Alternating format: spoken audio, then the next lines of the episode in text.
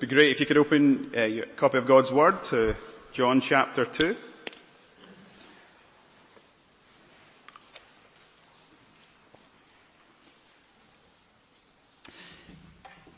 I'm sure you've heard someone say this sort of thing. You know, she's a born again Christian.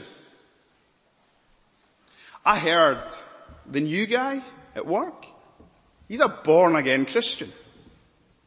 Now that might be the sort of thing you've said yourself about someone else. It may be the sort of thing someone else has said about you. I don't know what comes to your mind when you hear that phrase, born again Christian. In many cultures that phrase brings instantly to mind a certain type of person. Born again Christian. Ned Flanders from The Simpsons? Uh, or is it someone who is really intense? Someone who's going to evangelize you? Someone who's had a dramatic conversion? A colourful past? Now changed? Some places born again Christians is often used as in a pejorative way to speak about people, not just their Christian beliefs, but their political beliefs. I don't know what comes to your mind when you hear that phrase, born again Christian, but I asked my wife this morning, what comes to your mind when you hear the phrase, born again Christian? And her response was this, a real Christian. We don't need our understanding of born again shaped by popular culture. We need our understanding of this reality shaped and informed by the Lord Jesus Christ. And as we see in John chapter 3, a Christian is someone who is born again. Born from above. Now as we, before we dive into this text, let me just uh, remind us where we've been. We've been working our way through John chapter 2. We've looked at Jesus' first sign, uh, there in, at the wedding Cana, turning water into wine, and how his disciples believed when he manifested his glory. Last week we were looking at Jesus cleansing the temple, and at the end in verse 22 we read his disciples remembered these words that he had said, destroy this temple and in three days time I'll raise it up again. And they connected it with the scriptures and with the words of Jesus and they believed. You see, running through John's gospel is this key theme. Believe. Belief. John wrote this gospel in order that people would believe that Jesus is the Christ and the Son of God. Now when we pick things up this morning in verse 23, look at what we read. Now when Jesus was in Jerusalem at the Passover feast, many believed in his name when they saw the signs that he was doing. So far, so normal? Jesus performs signs that point people to who he is and why he's come and they believe. But hold up. Look at verse 24. But Jesus, on his part, did not entrust himself to them. See in the original, the word entrust there is the exact same for believe that's used in verse 23. This reads, they believed in him, but he did not believe in them. Why not? End of verse 24, end of verse 25 because he knew all people. For he himself knew what was in man. Jesus did not believe in these people's profession of faith, if you like, because he knew, he knew what was in them. It's a startling thing that, that, that here right at the outset, you, you, we're wanting to see people believe. We too are being called and invited to believe, but we're here being giving a very sober warning. There is such a thing as misguided, misplaced belief. There's such a thing as false belief. These people, the, the reason they believed in, in Jesus is because they saw his signs, his miracles. But we'll read later on in the gospel, there are many people who, who came to Jesus because of that, but then they left Jesus. Because they didn't really receive him as the Messiah. Now what's really interesting is through John's gospel we get this reality again and again. Jesus knows people inside out. Remember Nathaniel, chapter one. Jesus knew him. He knew what he was doing under the fig tree. It was that in fact that led Nathaniel to make that amazing confession. You're the king of Israel. You are the son of God. In fact, in John chapter 4, we're going to meet a woman at a well called Samaritan woman, and she'll say, come and see a man who told me all the things I've ever done. One of the things we need to know about Jesus that John wants us to know, and we need to let this sink into our hearts and minds this morning, Jesus knows us better than we know ourselves. Maybe I can put it like this. There are no hidden secrets in your life or my life. You might be hiding things from other people. There is nothing hidden from Jesus. Jesus doesn't need a character reference for you. He knows you better than you know yourself. And furthermore, Jesus knows whether or not your belief is genuine.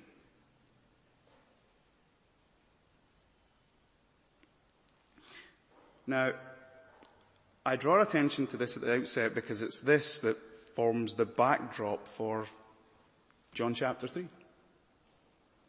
and Jesus' encounter with Nicodemus. I want to posit to you that Nicodemus was an unsaved believer. Nicodemus exemplifies those in verse 23 who believed in Jesus but did not really believe in Jesus. At least not yet. Now if you look at the end of verse 25, you, you, we read that Jesus need no one to bear witness about man, for he knew what was in man. Chapter 3 opens and says, Now there was a man of the Pharisees named Nicodemus, a ruler of the Jews. This man came to Jesus by night. Do you see it? You can hardly miss it. The word man is intended to link this passage with what has gone before. What we're being told right at the outset is Jesus knew what was in Nicodemus. Now the man Nicodemus that we meet here met Jesus in the middle of the night. He was clearly curious about Jesus, intrigued by Jesus, wanted to know more about Jesus. Maybe that's why you're here today. Maybe Jesus intrigues you. Maybe you're curious about him. We'll come together. We're going to learn more about him. As we work through this passage, I've got four headings. The man, the meeting, the meaning, the message. Let me introduce to you the man, Nicodemus. Verse 1, now there was a man of the Pharisees named Nicodemus, a ruler of the Jews. First thing we learn about this man is he was a Pharisee. Now, you know when you're reading through the Gospels, we can often scoff at the Pharisees and think they're the bad guys. See, in the first century, not so. They were the good guys. Every father who had a daughter would have the desire that their daughter would marry a Pharisee. These are good men. Careful in their observance of the law. Committed to the tradition of the elders. They lived life with the strictest possible religious faithfulness. For, for the Pharisees, law keeping was the way of life and it was the way of salvation. In fact, John is going to show us in this encounter between Jesus and Nicodemus that the Pharisaic Judaism was wide of the mark. For no one can be saved by devotion to the law, by doing good works. You can only be saved by the new birth. The second thing we learn about this man, Nicodemus, is that he was a ruler of the Jews. That is to say, he was a member of the elite ruling council, the Sanhedrin.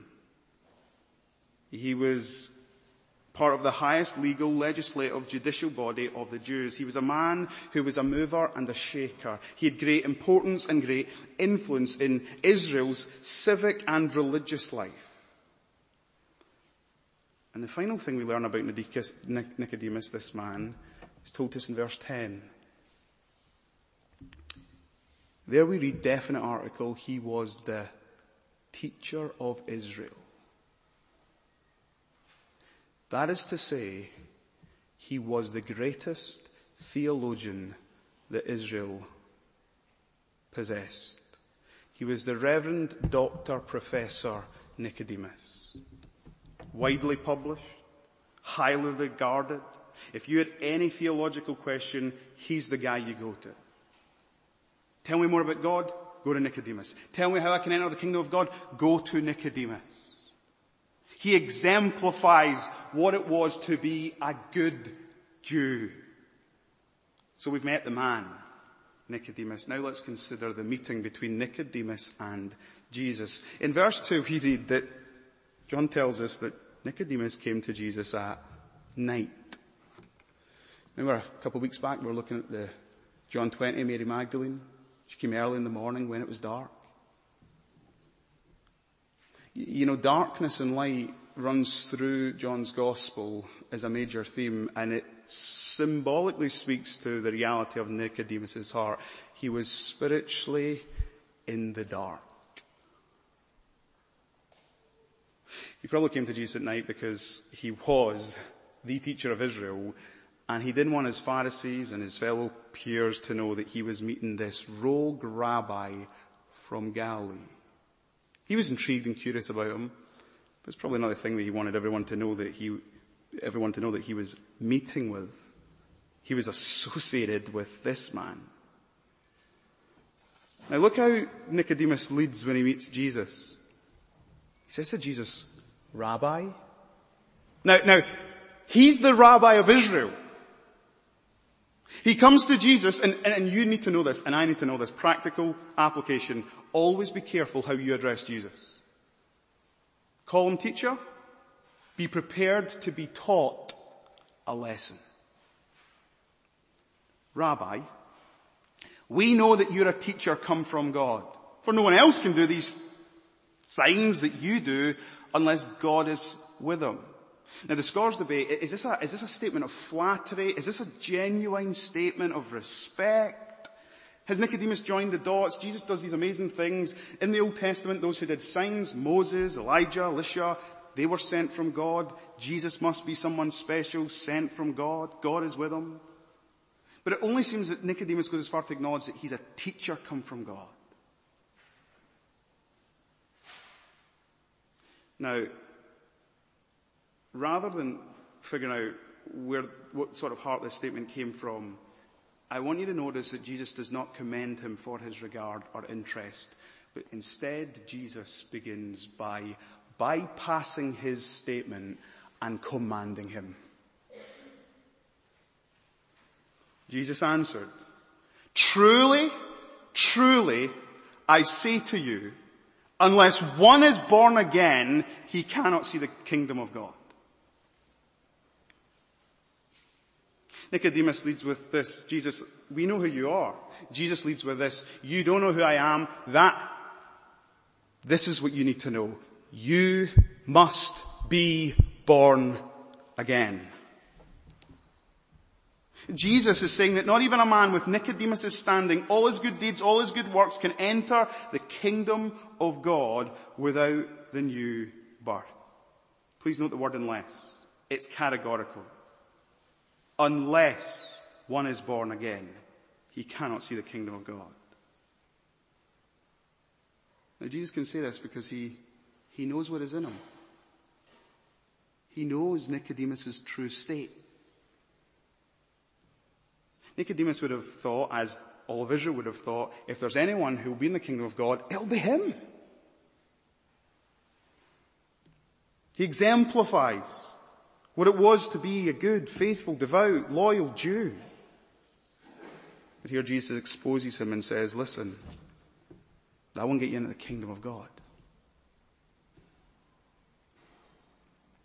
Now, maybe you're here and you're scratching your head a little thinking, what does it mean to be born again? Nicodemus, this great teacher, he hears Jesus make this command, this to him and he's dumbfounded and he's struck by what Jesus says. Look, look at what he says in response. Verse three. How can a man be born of, born when he's old? Can he enter a second time into his mother's womb and be born? So here in the middle of this late night meeting, Nicodemus reveals that he misunderstands what Jesus is saying. He takes it literally. His thinking is just so earthly. He's like, Jesus, can you give me the biology lesson? I'm an old man. How can I re-enter my mother's womb and be reborn? Now, this man had every conceivable spiritual advantage. He'd been raised among the people of God. He'd memorized the Word of God. He had oversight over the temple of God. But he was ignorant of the most basic thing. How does one enter into the kingdom of God? Nicodemus is confused. Little side point of application. You might have had the privilege of being raised in a Christian home, born in a Christian family, belonging to a church preaches the Bible. You can have all those things, but it is not a guarantee that you will know how to enter the kingdom of God. It's not a guarantee that you're even in the kingdom of God. Interestingly, in, in, in Nicodemus' brand of Judaism, you know what they thought? They thought if you were born a Jew, born a Jew, by natural birth, you'd enter into the kingdom of God. So there's a scene in Matthew chapter 3 verse 7. It's Jesus, the first time he meets the, the Pharisees. He, we read in verse 7, but he saw many of the Pharisees coming to his baptism and he said to them, you brood of vipers, who warned you to flee the wrath to come? And do not presume to say to yourselves, we have Abraham as our father. That was their confidence. I'm born a son of Abraham. That means I'm born into the kingdom of God. Paul makes this clear that the, the, the, New Testament is consistent. All Israelites are not true Israelites. Now, picture in your mind's eye the shock that must have been all over Nicodemus' face. Jesus just, if you like, taken the spiritual legs away from him. Unless you are born again, you cannot see the kingdom of God. Now maybe you're asking yourself the same question Nicodemus was asking himself. What does that even mean? So we move from the meeting. Let's consider the meaning of the new birth. Look at verse 5. Jesus answered, truly, truly, I say to you, see when Jesus, the word, become flesh, speaks, he speaks with the authority of God. Amen, amen. Verily, verily. He, the Word of God, speaks the words of God. Here they are. Unless one is born of water and the Spirit, he cannot enter the kingdom of God.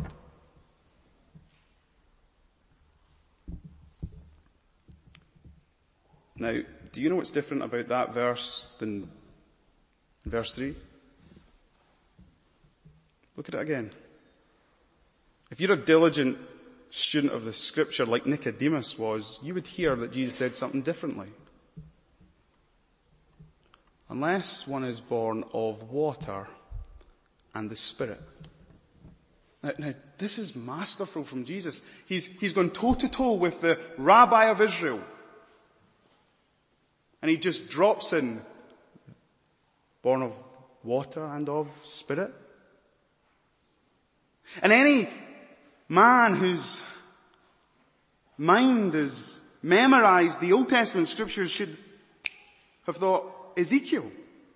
You see, the new birth, being born again, that language is not used in the Old Testament, but it is for sure prophesied in the Old Testament. And in Ezekiel chapter 36, which we read earlier, that's what it's all about. It's all about the new birth. I will sprinkle clean water on you what is the, the, this, the water, see the water here, mentioned? to clean, cleanse us from all our impurities, rid us of all our idols. Then he says, I will give you a new heart. I will literally give you a heart transplant. I will put a new spirit within you. This passage is, is, is the prophetic background to the new birth. If someone is born again, this is what happens, right? Jesus does a work by His Spirit, supernaturally, where He cleanses us within of all of our impurities. Where He takes our heart of flesh and He gives a heart of stone and gives us a heart of flesh. Where He puts His Spirit within us to make us His own, to give us desires and affections, to make us alive to Him. We call it the new birth. We call it the work of regeneration. Now, now Jesus, he's, he's so patient. He's such a patient teacher. Some of you here are school teachers and you're, you're patient with your pupils. Your Jesus is patient. He drops another little reference that should have instantly put a light bulb in Nicodemus' mind. He, look, look at what he says next. That which is born of the flesh is flesh, so like being born again of flesh is meaningless, but that which is born, to try and do that, but that which is born of the Spirit is Spirit. So, so the rebirth, the, the new birth, it's the work of the Holy Spirit. But Jesus do not marvel that I said to you, you must be born again. Listen to this. The wind blows where it wishes and you hear its sound, but you do not know where it comes from or where it goes. So it is with everyone who's born of the Spirit. Now, our light bulbs probably aren't all turning on right now, but Nicodemus is ought to have. After Ezekiel chapter 36, you get Ezekiel chapter 37. And in Ezekiel chapter 37, do you remember what it's about? The valley of the dry bones. And what does the dead bones need to make them live? The Spirit. And how does the Spirit come? He comes as He pleases. And, listen to this. Ezekiel 37 verse 4, prophesy over these bones, say to them, O dry bones, hear the word of the Lord. Thus says the Lord God to these bones, behold, I will cause breath. By the way, in the Hebrew, the word for breath is ruach, and ruach is the exact same word as can be used for wind. Cause breath to enter you, and you shall live. Now read verse 9. Prophesy to the breath, prophesy son of man, say to the breath, thus says the Lord God, come from the four winds Oh, breathe and breathe on these slain that they may live. Like Jesus setting it all out for Nicodemus. You want to know what it means to be born again? You need the Spirit of God to work in you to give you life. Spiritually speaking, all of us by nature are dead in our sins and transgressions, darkened in our understanding, blind to the things of God. Here Jesus is saying, listen, you need the Spirit of God to do the work of God to make you enter the kingdom of God. Now see if you're here and you're, you're a Christian, you're maybe thinking to yourself, so I'm born again. How should I respond to the fact that I did nothing, contributed nothing towards it? God did it all. Well, we should respond to the reality that the wind chose, God by His Spirit chose to blow on us, make us alive to Him, open our eyes. We should respond as being the most humble people on earth. We did nothing, He did everything. And, and, and, and see when we think about other people who are not yet believers, they can't do anything to enter the kingdom of God. They need the Spirit of God to come upon them and make them live, to make them see, to make them hear. And so if you want to be passionate in your evangelism, passionate, you know the most passionate you can do is pray to the sovereign God to work by the Spirit of God in the lives of those who are not yet in God. And as you realize that it's not by your good works, but Christ's good works, not by your efforts, but by His spiritual effort in you to make you alive, you should live with great, grateful obedience to God. Now, we've looked at the meaning of the new birth, but Nicodemus still doesn't get it. Look at verse 9.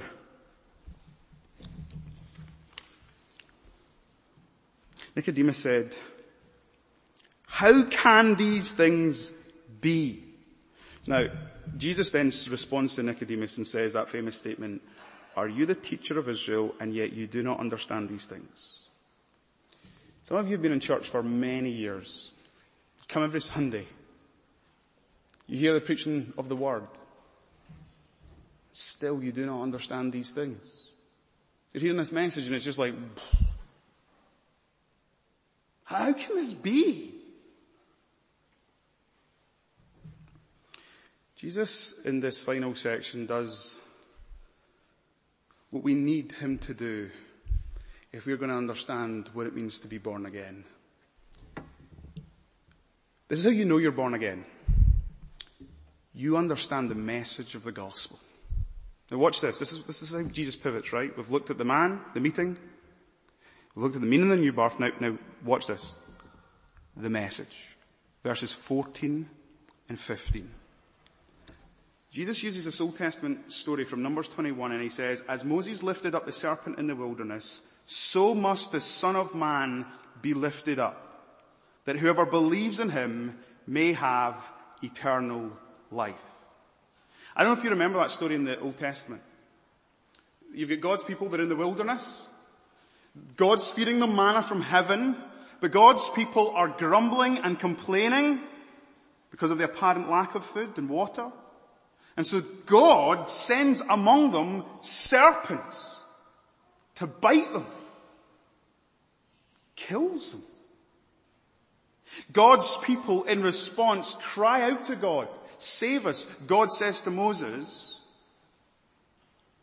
take a bronze serpent, put it on a pole, so that when anyone who's bitten by a serpent looks at the serpent on the pole, they will live. That's precisely what happens the people in the wilderness. Moses lifts up the pole, they look, and they live. Do you see the foreshadowing of the cross? If you've not got ears to hear, you won't hear this. If you've not got eyes to see, you won't see this. If the Spirit of God has not come into your life and give you a new heart, you won't get this message.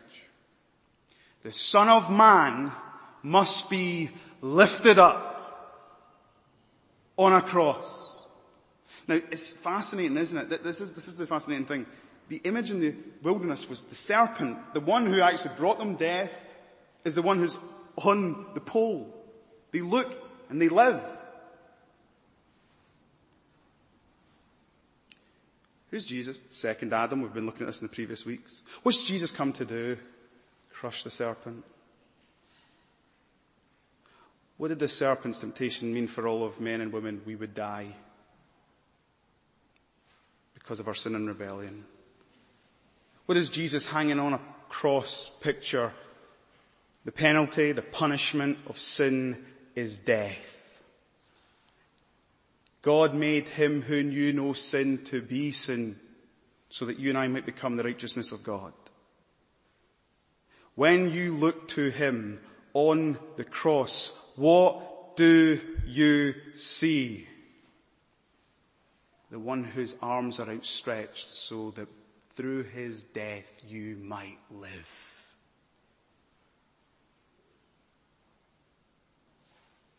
because he's crushed the serpent, because he's paid for our sin, and he will be raised on the third day, and he will be exalted to the right hand of the Father, we will live. Now, I'm going to give you the end of the story. We meet Nicodemus two more times in John's Gospel. John chapter 7, he's on the Sanhedrin, and he ends up sticking up for Jesus. That's no sure sign that he's converted. We meet him one more time. John chapter 19.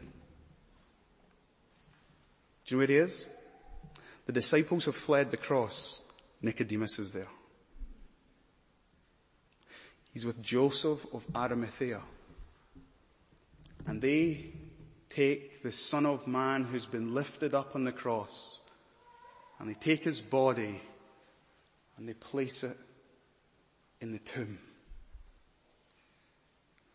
And you can well imagine that this great teacher of Israel, who on this conversation with Christ doesn't seem that in this moment he was born again, but that as he had looked at him who was lifted up,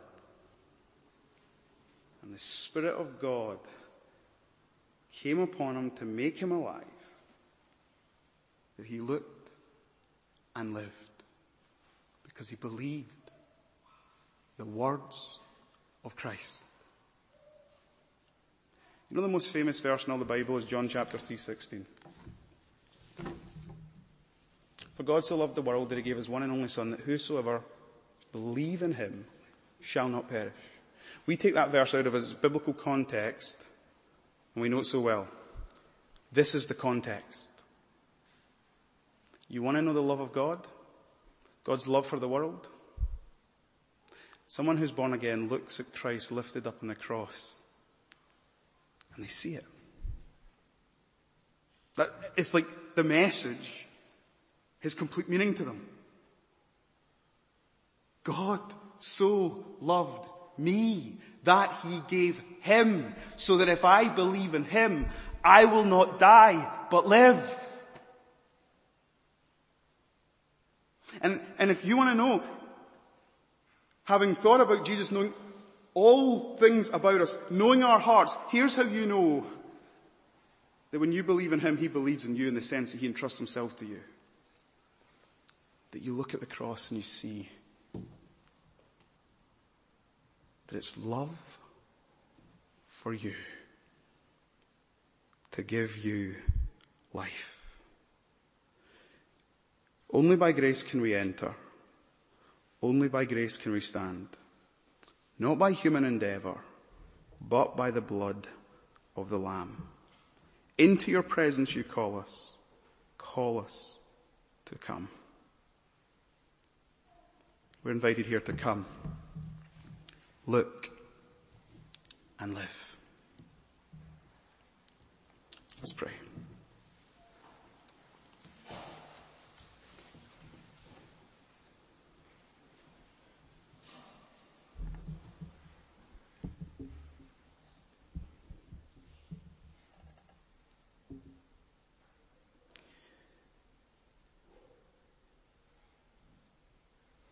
God, this morning, for those who are in darkness, they can do nothing but look to your Son and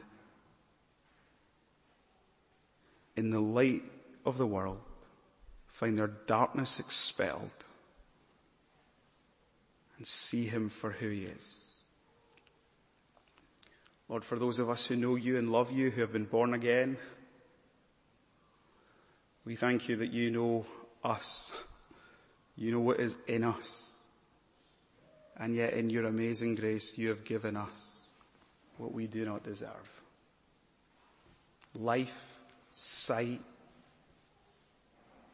a new heart and new affections. God, we, we pray that you would change those of us who are Christians to live in such a way that even as we look at our neighbours, our families, our friends, their greatest need is to be born again. And we thank you that the way that people are born again is when your spirit comes upon them and enables them to see and savour this saviour who hung on the cross. And so God make us ever useful and faithful in the proclamation of this message that many would look and live be born again. For we ask it in Jesus' name. Amen.